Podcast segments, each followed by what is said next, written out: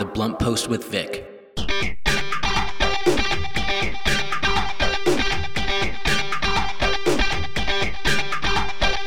Good morning, happy Monday, and welcome to The Blunt Post with Vic.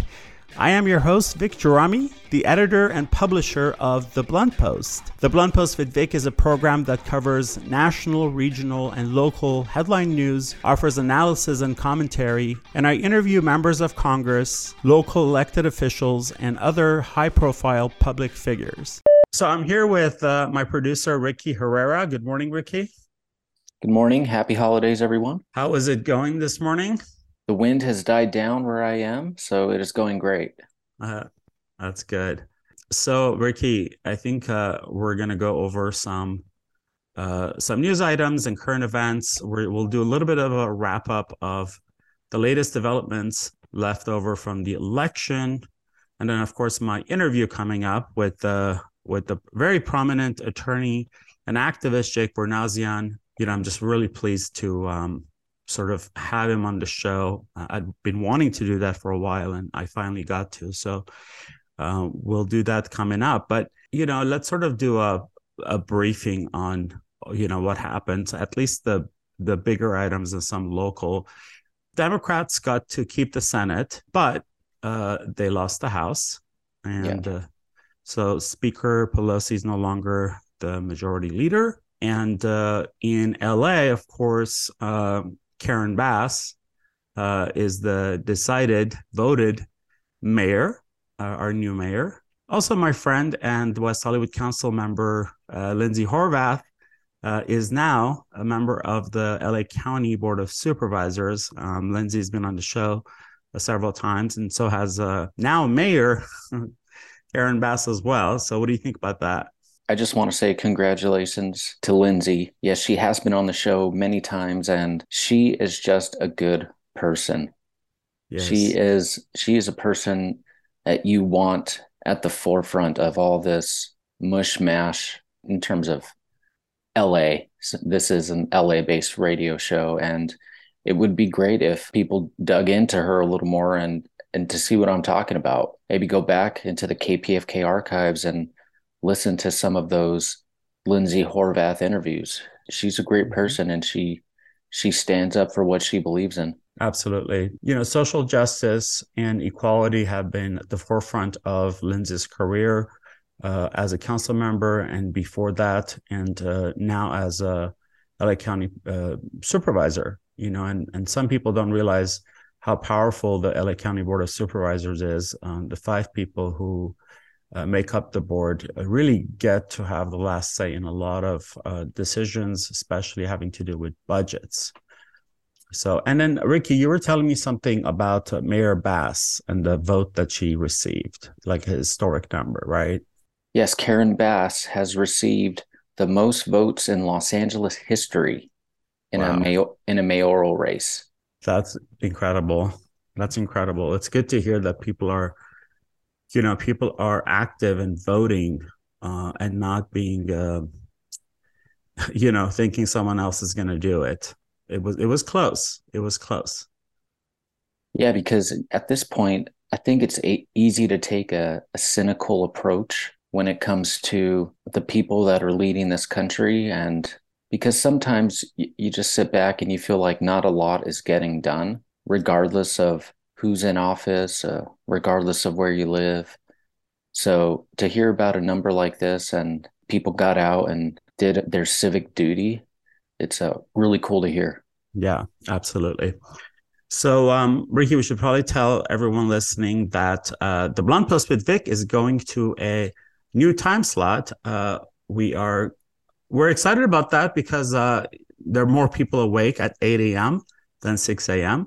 Uh, we hope that you continue listening to us. Um, so, in the next week or two, uh, the Blunt Post with Vic will have uh, premiered at the at the eight o'clock hour. It's a part of a sort of a, a news magazine uh, thing that KPFK is doing, where all 8 a.m. shows throughout the week will have um, sort of a wake up with us, uh, wake up everybody in quotes, uh, kind of a theme So uh, just uh, stay tuned for for news and uh, alerts about when the change happens, and we'll let you know. And uh, as I said, the interview coming up is with uh, Jake Bournazian. It's it's a really exciting one. I've been waiting for a while uh, to do this. Um, Jake is a prominent attorney uh, based in Washington, D.C., and is an activist with the Knights of Vartan, which is an Armenian American fraternal service and philanthropy organization. Um, Jake has been a longtime supporter of the Independent Republic of Artsakh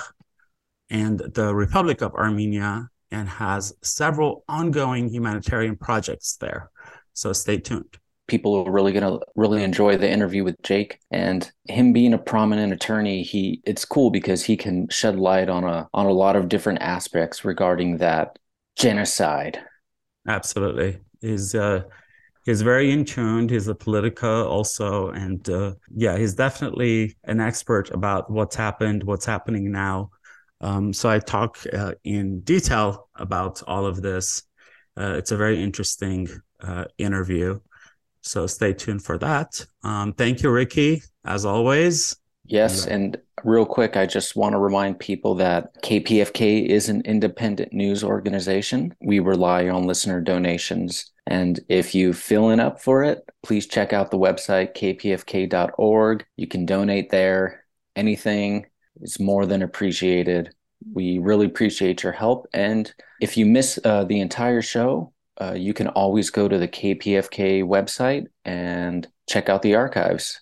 Good point, Ricky. Uh, two good points, actually. The uh, audio archives on KPFK's website, kpfk.org. You can just go down to the blunt post and uh, listen to all the sort of past shows. And Ricky made a really good point about us being independent and relying on our listeners.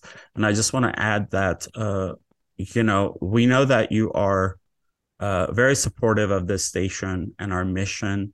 Uh, and also just to remind you that uh, whatever you donate now, you'll be able to use on your taxes as a tax write off um, come January uh, to April when you're doing your taxes. Um, so uh, just sort of keep that in mind. And real quick, I'm just going to be blunt. How about yes. I'm going to I'm going to be blunt for a second. Yes, please. Our listeners kick ass, seriously.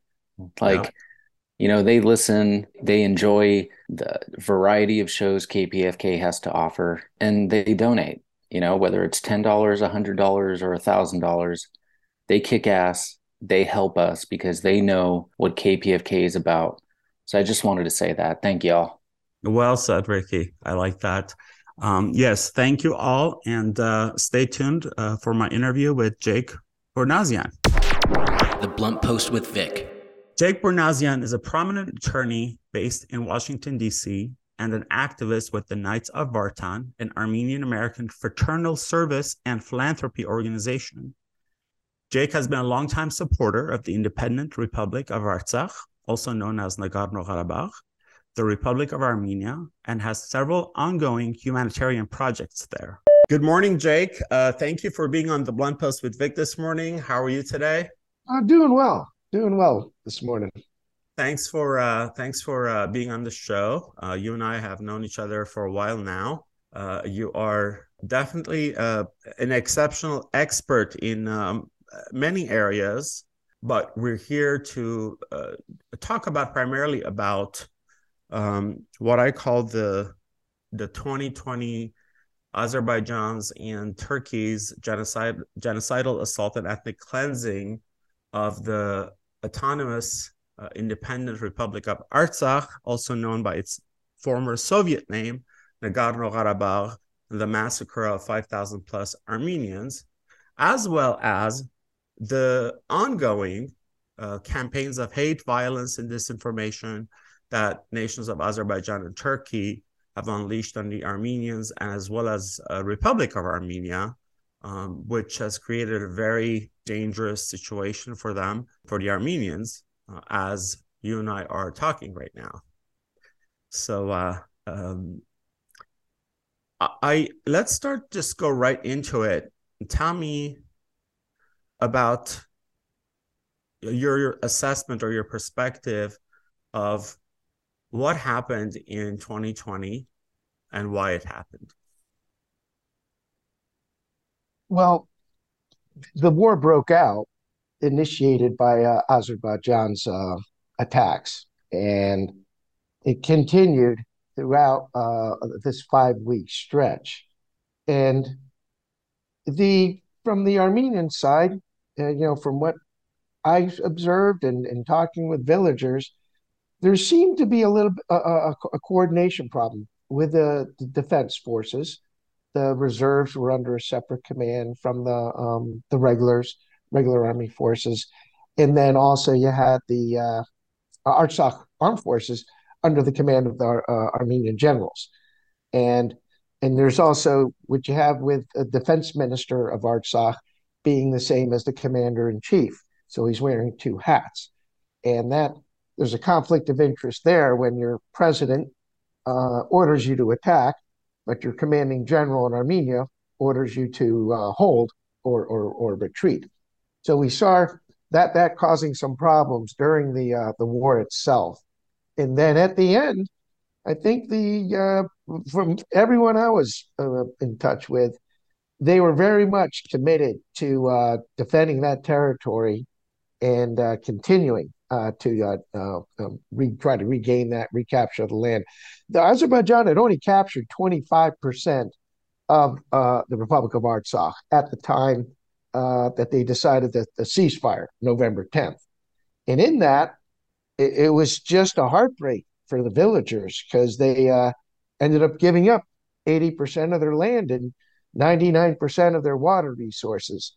And the, the I think the the people were really just left uh, befuddled and and, uh, and, and shocked uh, at the suddenness, especially after a 30 year effort of uh, not only standing up for their but in fighting for their independence. So that was a really difficult outcome for them to accept in, in, in the course of that five week war. Yeah, and you, as you mentioned, uh, they're they're I would say what 80% of Artsakh is now occupied by Azerbaijan and most importantly the water resources. And Artsakh is surrounded by Azerbaijani troops and it only has one route out to Armenia proper um, which is it's very volatile and it's uh, sort of monitored by both Azerbaijani and Russian troops. And you know this this so-called ceasefire that happened in november 9th when russia uh, brokered it it was it was there was an attempt by the us and france to broker it first and then uh, they didn't succeed uh, or i should say it wasn't like that they didn't succeed it's just azerbaijan wouldn't stop. I mean they would break the ceasefire and just keep killing and so when Putin stepped in, uh, we know about the collusion of Putin and, and Aliyev, Azerbaijan's president. Um, the ceasefire was signed, which was just very damaging to Armenia and Artsakh and, and all those interests. But it was, aside from being beneficial for Azerbaijan, it was beneficial for Russia, for Putin, because Putin uh, got to finally have his footsteps in the South Caucasus to monitor the flow of oil and gas and water resources, you know, be stationed right by the Iranian border uh, and just sort of be in an area that uh, it never had been before. And that's where we're at now, that there are Russian troops um, stationed there. What's your take on that? Well, it's that situation is kind of um, transformed, I'd say, in the last 20 months because what started off as a uh, ceasefire in the Lachin corridor would have been the connecting pipeline for Artsakh to um, have any access to Armenia or uh, anything outside of Azerbaijan. That got removed in this past five months. Right. And so now with the new road, they call it the new road, that road uh, is is going it, it's straight through Azerbaijan territory whereas the Lachin corridor was pretty much treated as still uh, a sovereign Armenian territory. It was Armenian land. There was that, that uh, Armenian villages there, and so to attack the Lachin corridor would have been um, compromising the the, the Armenian uh, inhabitants and and the sovereignty of that two and a half kilometers on the left and right of the road. So now you got a new road um, that's controlled. It's in Azerbaijani territory. So if violence and war breaks out, uh, nobody's getting out of Artsakh uh, without without the approval or, or, or of Azerbaijan. The Russian troops are are there, but you only have two thousand five hundred Russian troops. So they're a peacekeeping force, but it's not any kind of offensive or military deterrence. Because if Azerbaijan was to do a blitzkrieg attack with, you know, say 25, 30,000 troops coming across the border with a full drone, a blitzkrieg, they they have a, a, a good advantage over the Russians. so I think there's more of a force. I mean, you know, we've seen all the attacks that have happened, and Russians haven't really done anything. Uh, Azerbaijan just keeps attacking and killing people around the borders, and we haven't seen. Yes, and and I think in Berdzor was a good example on August fourth because there was a Russian base, and there was kind of an unwritten uh, set of actions that Azerbaijan was attacking Armenian and shooting on Armenian uh, inhabitants and soldiers, but they were staying away from the Russians. But on August 4th and 3rd, they came out with a full blitzkrieg on Berdzor using heavy artillery and kamikaze drones. And that was a test on the resolve of the Russians on whether they're in there for the fight or they're just going to see how it goes. And after a few days, uh, Russia capitulated and, and, and gave Berdzor and, and vacated that military base. So that was a that was a tough setback for um, the security analysts saying, "Oh, Russia's there to protect them," because right after that, that gave the green light for uh, Azerbaijan to do its uh, September 13th attack on Armenia, basically getting a, a, a nod that there wouldn't be any negative repercussions coming from it. So the presence of Russia is is an important factor that's keeping the peace and actually keeping the people in Artsakh alive. And I think there's what the, the, the uncertainty is is the commitment of the Russians on standing behind their pledge to protect the Armenians. Right, especially now that uh, Russia itself is um, preoccupied with the Ukrainian war. With, uh, with Ukraine, uh, Putin's attack on Ukraine. Uh, if you're just joining in, this is the Blunt Post with Vic on KPFK 90.7 FM. I am your host, Vic Gerami, and you're listening to my interview with attorney, activist, and humanitarian Jake Bournazian. And we are discussing uh, geopolitics, um, world politics, the conflicts that are happening, specifically Azerbaijan and Turkey's uh, attacks on the Republic of Artsakh, as well as Armenia and the situation there. So, in September, as you said, Armenia itself, as a sovereign nation, was attacked by Azerbaijan, which prompted uh, Speaker uh, Nancy Pelosi to take a trip to Armenia and to declare her support and say that uh, this was an illegal attack and the United States will stand behind Armenia on this, which uh, of course it pissed off Azerbaijan and Aliyev and such. You know, we've talked about this, and and you know that you know my film talks about this uh, sort of thoroughly, but um, talk about why uh, Aliyev, who is known to be to the world to be an authoritarian dictator, is able to get away with so much um, in the in the sort of the context of the international community uh, all the major powers, agencies, and such. Yeah. And so, are you commenting on? Yeah, I just want to hear your hypocrisy your, of the outcome, or, or... As, as, to how could someone get away with so much? I mean, I feel like um, you know the short answer is oil and gas, and if he didn't have oil and gas, he'd be treated like Saddam Hussein. But I, I mm-hmm. think you probably have a much more eloquent answer to that.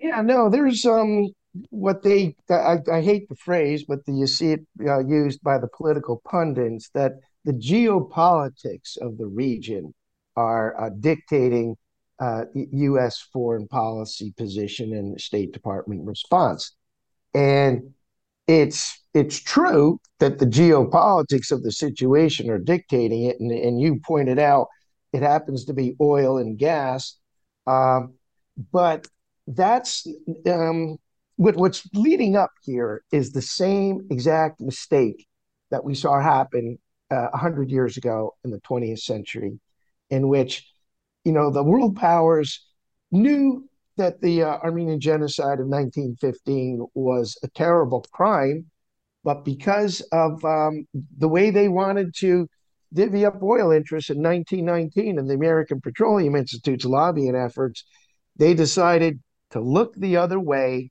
and not take action. Uh, it, it's not like they condoned a, a mass murder. They just decided not to take action because they just wanted to strike uh, oil concessions. And and we saw this again in, in the mid 30s when the United States, and when Hitler came to the United States and said, Give me arms, I'll go fight the Bolsheviks. And Ford Motor Company went over there and was building the trucks. And uh, General Motors went over, formed Opel uh, Motors, and was building them tanks. And then Hitler turns around and he says to Russia and says, Give me weapons. I'll go attack Europe and destabilize them for um, a fascist communist alliance.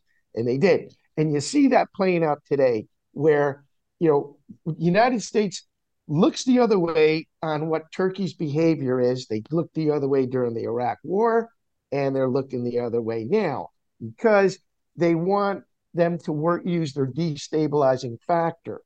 And and Turkey's very, very skillful in how they, uh, uh, you know, manipulate their foreign policy because they're doing the same thing Hitler did uh, with the, the backdrop of mass murdering an ethnic group. They Turkey goes to the United States and says, "Give me your best weapons. I'll go fight Russia and give them a hard time." And then he turns right around, and Erdogan tells Russia, Putin, "Give me some weapons. Give me your best weapons, and I'll go attack Greece and destabilize NATO for you." And and it's almost like 1938, 39, where the United States was watching Hitler committing these atrocities. And it was like, oh, geez, I really wish you wouldn't go into Poland or Czechoslovakia. And, and Stalin was reaching out to Roosevelt for an alliance. And they're like, nah, we'd rather still support Hitler than do an alliance with the Bolsheviks. And you see that right now in 2022. The United States sees what Azerbaijan did. They know it was criminal. They know it was a, a mass murder and uh, with genocidal intent, and they're on the edge. They're on the edge, just like the United States in 1939. They're they're still sticking with Azerbaijan, but they don't like what they see. But it's not enough. It doesn't hurt bad enough for them to do anything about it. And that's the sad uh, analysis that these so-called smarty pants in the State Department think they got it all figured out for regime change or controlling geopolitics. And what they end up doing with their incompetence is uh, leading uh, not only a, a, mass murder here in Artsakh, but a, a spiraling um, domino effect of genocides across the uh, all continents in this world.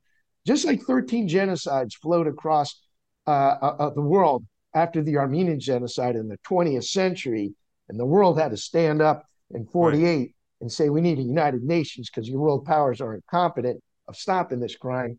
We're going to see the same thing. If they're not able to um, preserve peace and stop genocide in Artsakh, you're going to see the same model unfold in Myanmar, in Nigeria, in Congo, and even in El Salvador, Ethiopia. across uh, in every continent, Yemen. these hotbeds are sitting there. Yemen, and even even yeah. in Europe with Bosnia, and you know nothing's settled in Srebrenica. Well, how many so, how many more groups of people does Erdogan have to slaughter before they do anything? I mean, Turkish President uh, Erdogan has been killing um, Syrians, Kurdish, Yazidis, yeah. Assyrians, Armenians, and it goes on and on. Uh, Racial already, purification. Yeah. Yep.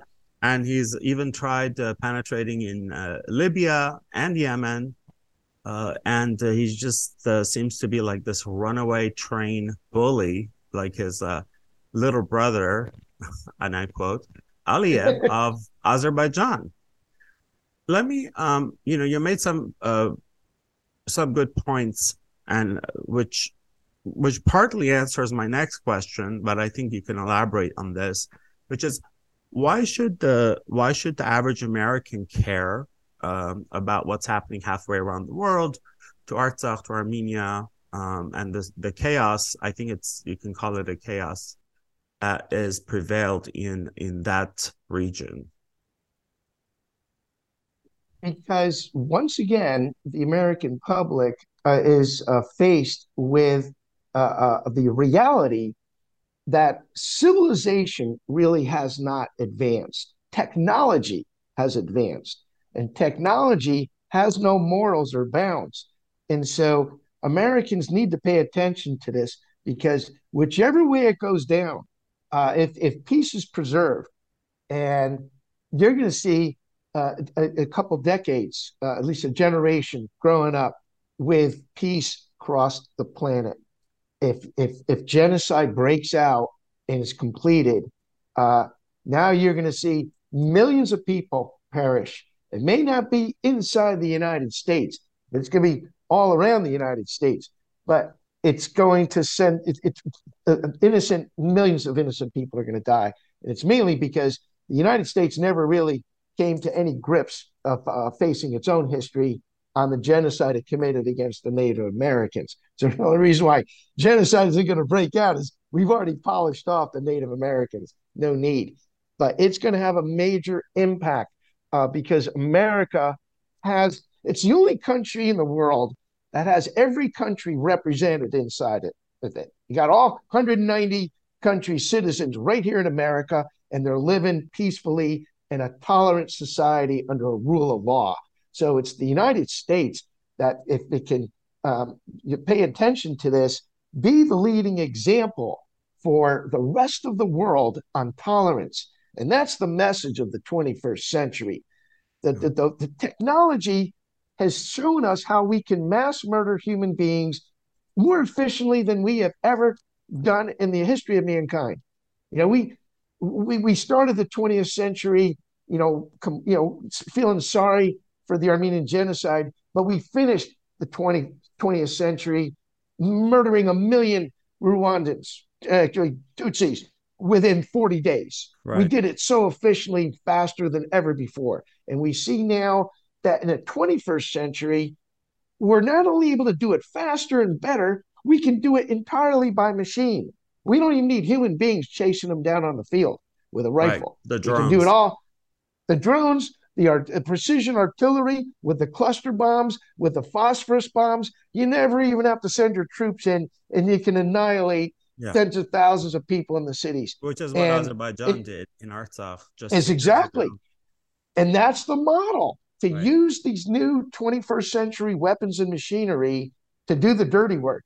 And you know that's so it makes it even scarier that it's easier to commit genocide today, even uh, than it was 100 years ago. And, and we, have been living with the uh, genocide treaty from, since 1948.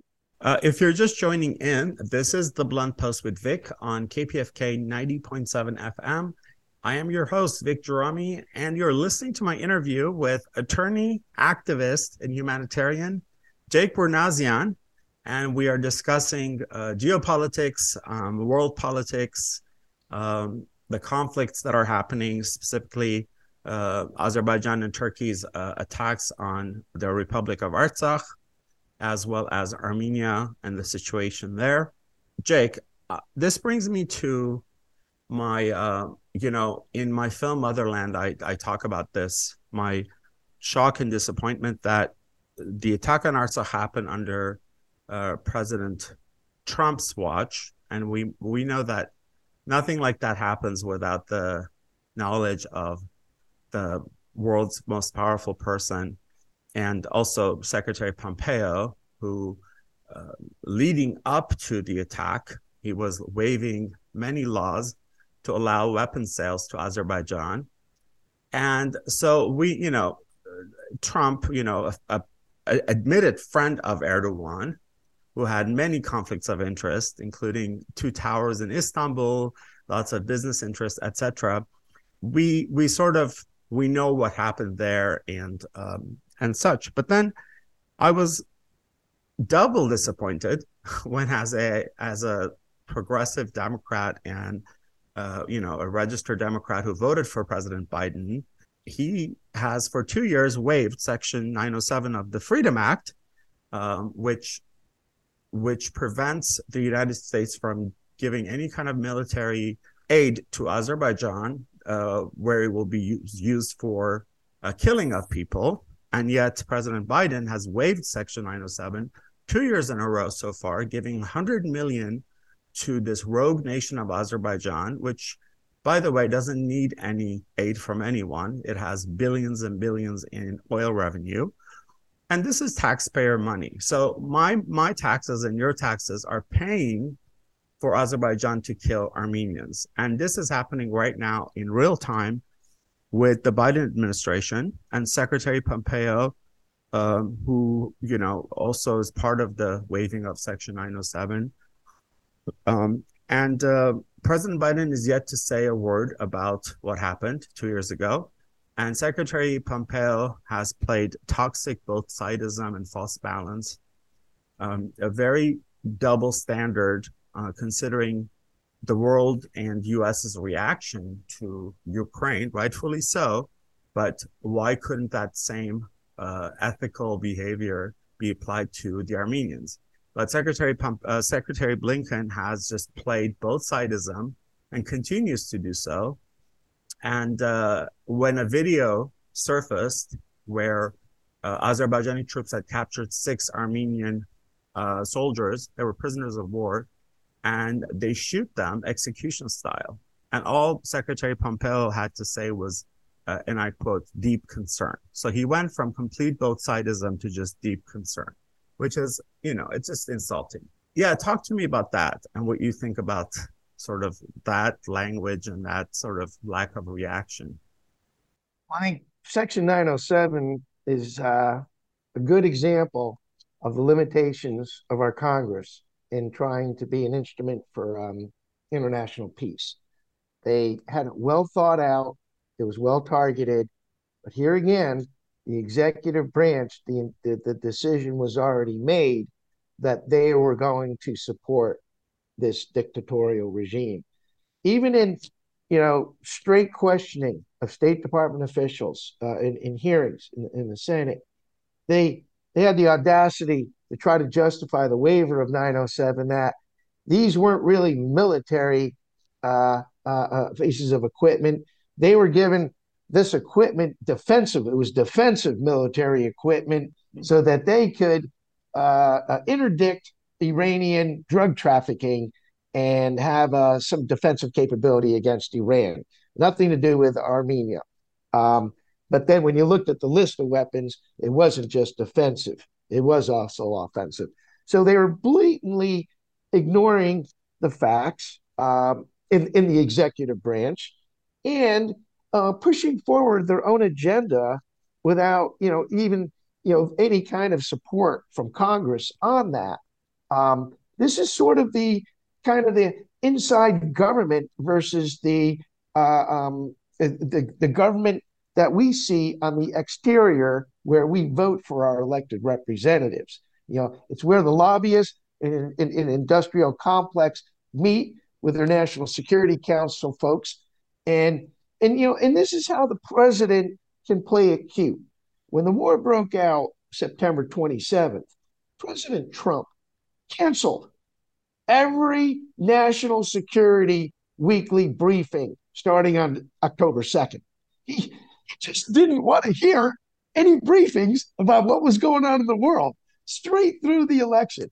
And so here the war is going on for the entire month of October, and he's washed his hands. There's, there's no, there's not even a national security briefing on any uh, on this conflict or any others. And, and and Biden plays the same game because if you don't know, you can't be held responsible for all those horrible bad facts and dead bodies that line up from the uh, actions of uh, uh, the war that Azerbaijan implemented. And and, well, and, Biden, and Biden's doing the same thing. Well, Biden Biden better start caring because his legacy will be remembered as Biden's Armenian genocide because that's exactly what's happening, and it's happening not only in his watch, but it's he's facilitating it. When you when right. you when you do your you silence do, is acceptance. And yes, not only that, that's right. You're giving 100 million to Azerbaijan, which aids in killing Armenians. You're facilitating another genocide. So let's just be clear about that. Let's get blunt. I'm not going to hold it back or filter it. It is, it's exactly just that. President Biden and Secretary Blinken. It's just weird that we're here again. You know, every every time there's a genocide, whether it's the Armenian genocide, the Holocaust, Rwanda, uh, Cambodia, Chile, um, Darfur, we we sort of say, how could this have happened? We should have done this uh, going forward, we need to do that. But then it happens again, and people are sort of just left without, uh, it, you know, any kind of a substantial help. It's even, I think, worse in this century than when we analyzed genocides in the mm-hmm. in the past in the 20th century. Uh, I was just in Artsakh last month, and the one difference I noticed from when I was there six months ago in March was the degree uh, uh, of um, censorship and um, basically internet surveillance that's uh, uh, blankets this this countryside. Um, you really can't you can't even talk openly. Uh, you can't even converse through email. Everything is being monitored or jammed when they you know whenever they want to cut off communications, and so people don't or people are switching to basically um, texting getting around. And so you, you feel like you're in communist china that you got to watch what you, you, uh, you, key in on your cell phone um, and, and everything being going on. And so when i asked other humanitarian workers do you see this going on in congo do you see this going on in myanmar and they said yes this is a newer tactic in 21st century genocide is that you muzzle um, the you, you monitor communications and you can muzzle the thoughts or at least target these people that are going to be uh, troublemakers in, from the inception. And so you didn't see this kind of control um, 50 years ago. Mm-hmm. But now this gets this is like frosting on the cake to the, to the oppressors. They not only do occupying and, and every other evil thing, cutting off gas and everything. But now they've got the uh, uh, information technology to strangle these societies, well, I'm, I'm and it's being too. done. I'm seeing some of that too. I mean, for the last two years, um, on a daily basis, literally, they try to crash uh, my publication's website, the Blunt Post. I get notifications that uh, they're trying to log in. Uh, sometimes my notification says uh, 266 attempts in 10 minutes, you know, and it's like one of those massive warnings. They try to log into my uh, social media. They try to get me suspended on Twitter. And uh, recently, when I interviewed an Azerbaijani dissident and whistleblower, one of their TV networks put um, my picture with the picture of Ilgar Hajiev, and they wrote this bleep about it. And this is an instagram account that has 1.6 million followers. So you know they they they use all these types of tactics. Of course i've gotten i've gotten uh, threats of violence and all kinds of other things uh, through social media and dms and such so they're they're doing it to armenians of artsakh they're doing it to armenians period but also you know stretching all over the place uh, of course they're less powerful in the us but they attempt to do this to threaten you, to intimidate you, and hopefully, uh, or they hope that they can shut you up. So right. Facebook is like a death sentence. Whatever you put on Facebook, that's basically um, writing your own death sentence for uh, for, for retribution. So um, and and so these these were normal social mechanisms that people used to uh, communicate with one another. Yeah, oh, you mean that sentence if if Armenians of Artsakh do it, right? Correct. Yeah, in, in Artsakh. Yeah, yeah. To give you an example, three there was six students that got accepted to uh, a French university on a scholarship, and they were so happy and overjoyed. They put it on their Facebook page that they got accepted to the school in Paris, and they were, you know, have, a new life waiting for them. And within three weeks, they got rejection letters they got it all got rescinded, and obviously uh, that got picked up. Azerbaijan complained uh, to France. and they withdrew the uh, scholarships to those six what students. The, so it's like, what was the justification of the French school for declining them? They uh, basically they didn't give a, a, a, strong reason. It was like two sentence letters just saying, uh, "Been a, a change and your uh, scholarship's been withdrawn." They didn't say it was rejected; it was withdrawn. Had they never posted on Facebook, those kids would be in school today in France. And so uh, this is the wow. kind of um, scare retribution, like I said, is is going on. Which, which goes to show how many of the I mean we we we have some numbers of the billions and billions in oil and gas revenue goes into Azerbaijan government's lobbying budget and bu- budget of um, reputation laundering and image laundering and spreading lies and propaganda and disinformation throughout the world. Um, these um, these farce of press trips that they uh, they organize where they take um, otherwise reputable journalists to Azerbaijan. They wine and dine them and impress them with caviar diplomacy, and then they ask them to write um, basically repeat their propaganda, um, and some of them do, and some of them are you know uh, big names because uh, you know they get impressed with uh, with all this um, five star service and uh, the very filtered and curated information that they're given, which is mostly just BS and uh, fiction. Um, so you, you, you touch on a point, and, and you're correct. They've been very effective in their social media and in, in, in putting forth their propaganda campaign. But it's not just like it happened overnight. They have been quietly building uh, their platform for the last 20 years, both Turkey and Azerbaijan, they have put in study abroad programs in about every major uh, university across America, from mm-hmm. California to Virginia. You can look it up. You got a study abroad program. And so these um, academics that are bought off and, you know as Turkophile uh, propagandists have been in place. You even have you know the, the deans of the international relations and conflict resolution departments ahead, uh, you know, as, as as Turkish appointees. So when this war broke out and everything you're seeing now, they're basically utilizing this infrastructure across the United States, and, and, and so it's um, it's effective, but it's been supported by a long-term strategy of um, cultivating public relations in the most favorable light and yeah. suppressing all of the dirty laundry. And one should uh, mention uh, Azerbaijan has also done this greatly in the UK, where they're sort yes. of it's it's like their European epicenter, uh, the UK, where you know we we learned from the Panama Papers that uh, Azerbaijan President Aliyev has 900, 900 million pounds invested just in the UK alone. This is his personal wealth. This is not Azerbaijan wealth. This is his personal wealth. So one has to question where does that money come from, if not from the oil and gas revenue uh, that should that should go to the people.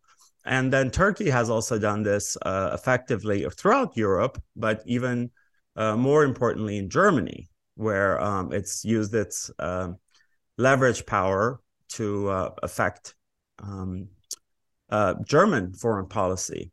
Uh, if you're just joining in, this is the Blunt Post with Vic on KPFK 90.7 FM.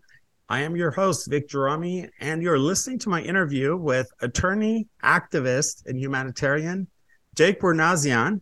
And we are discussing uh, geopolitics, um, world politics, the conflicts that are happening, specifically Azerbaijan and Turkey's uh, attacks on the Republic of Artsakh, as well as Armenia and the situation there.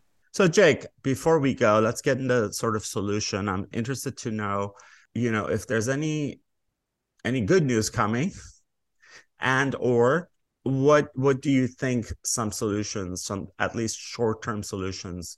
We know the the long term solutions, right? Because it's been there forever, which is prevent genocides and uh, don't play politics with when uh, the lives of human beings are at stake. But what are some short term things that we are seeing that maybe you know maybe there's hope there or you just like to see? Well i think what the the positive outcomes in, in direction that i saw last month was very encouraging. In inside artsakh the, the country is is healing from the war and and it's starting to develop again. It, it's amazing on the resilience of these people. The birth rate is almost twice that of uh, Armenians in the first uh, seven months. at like 131% birth rate. Uh, these people are, you know, having marriages. They're they're they're carrying on with their life, and and, and it's always been said if you want to be strong uh, militarily or as a country, first be strong economically, and then you can be a strong country.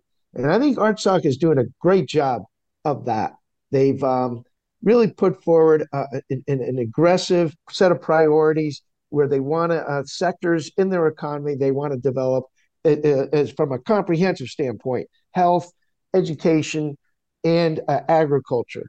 Like i mentioned um, you know losing 80% of the land and 99% of the water they had to switch from a, a primarily livestock based agricultural economy to a plant based and that doesn't you, can't do that in one or two years. But what they've put in place is uh, it, with the subsidies for greenhouse uh, with um, for construction and also for uh, greenhouse uh, farming technique education is is a big plus, and it's having some real positive results. Food production is picking up from that greenhouse uh, production, which will make them, you know, uh, internally strong and not less dependent on imported for foods and pricing.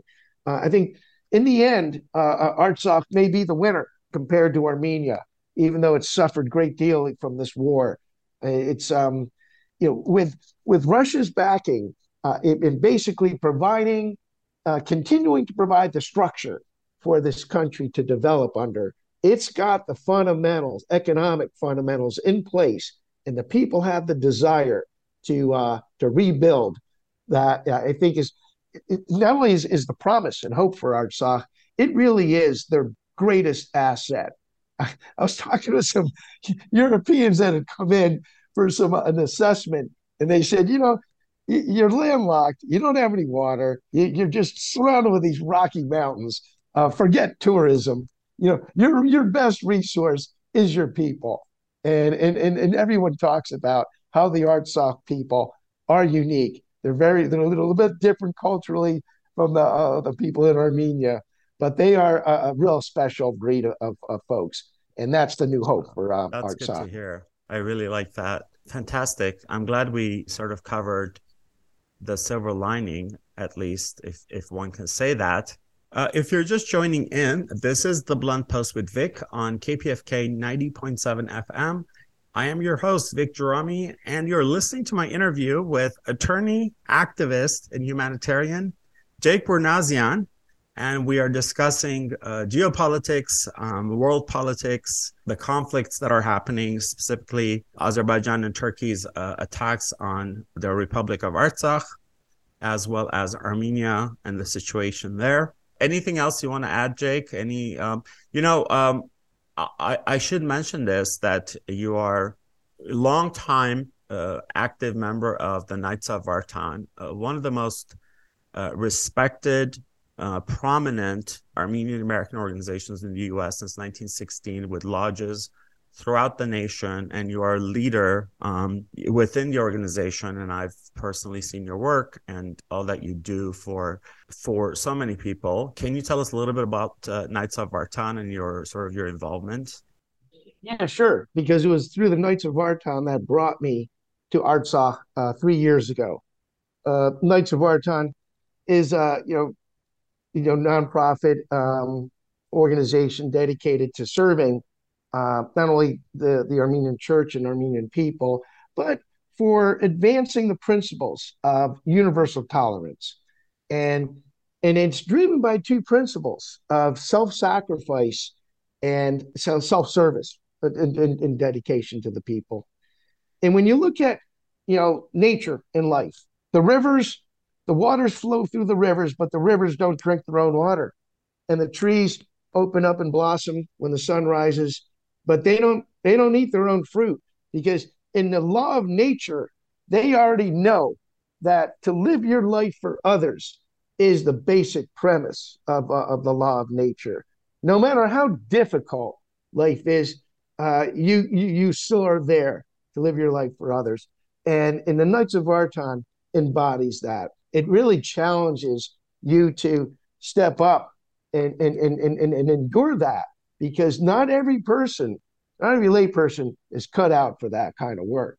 But it, will test you and, and push you to realize that if you really want to experience the true joy and happiness of life, you experience it uh, at a much higher level when you're uplifting and helping and serving others than just taking care of yourself. Absolutely. And that that was the kind of the, the gift of, of being with the Knights of Vartan organization uh, that really allowed me to get over there to Artsakh and do this kind of humanitarian work. Wow, well said. That was that was awesome. Anything you want to add, Jake, before we go?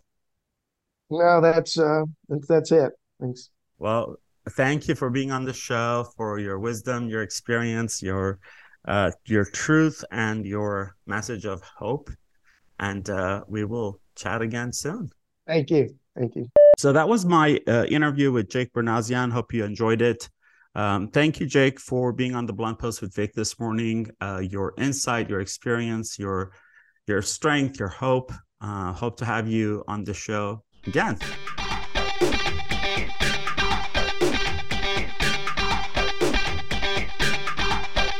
Before we go, I'd like to thank my producer, Ricky Herrera, without whom this show would not be possible, and KPFK, the station that brings you unfiltered and commercial free news, opinion, and hopefully some inspiration. Thank you for joining me today on The Blunt Post with Vic. Tune in next Monday at 6 a.m. for another episode. For more information, please visit thebluntpost.com. You can also follow me on Instagram and Twitter at Vic at V I C G E R A M I. Thank you. The Blunt Post with Vic.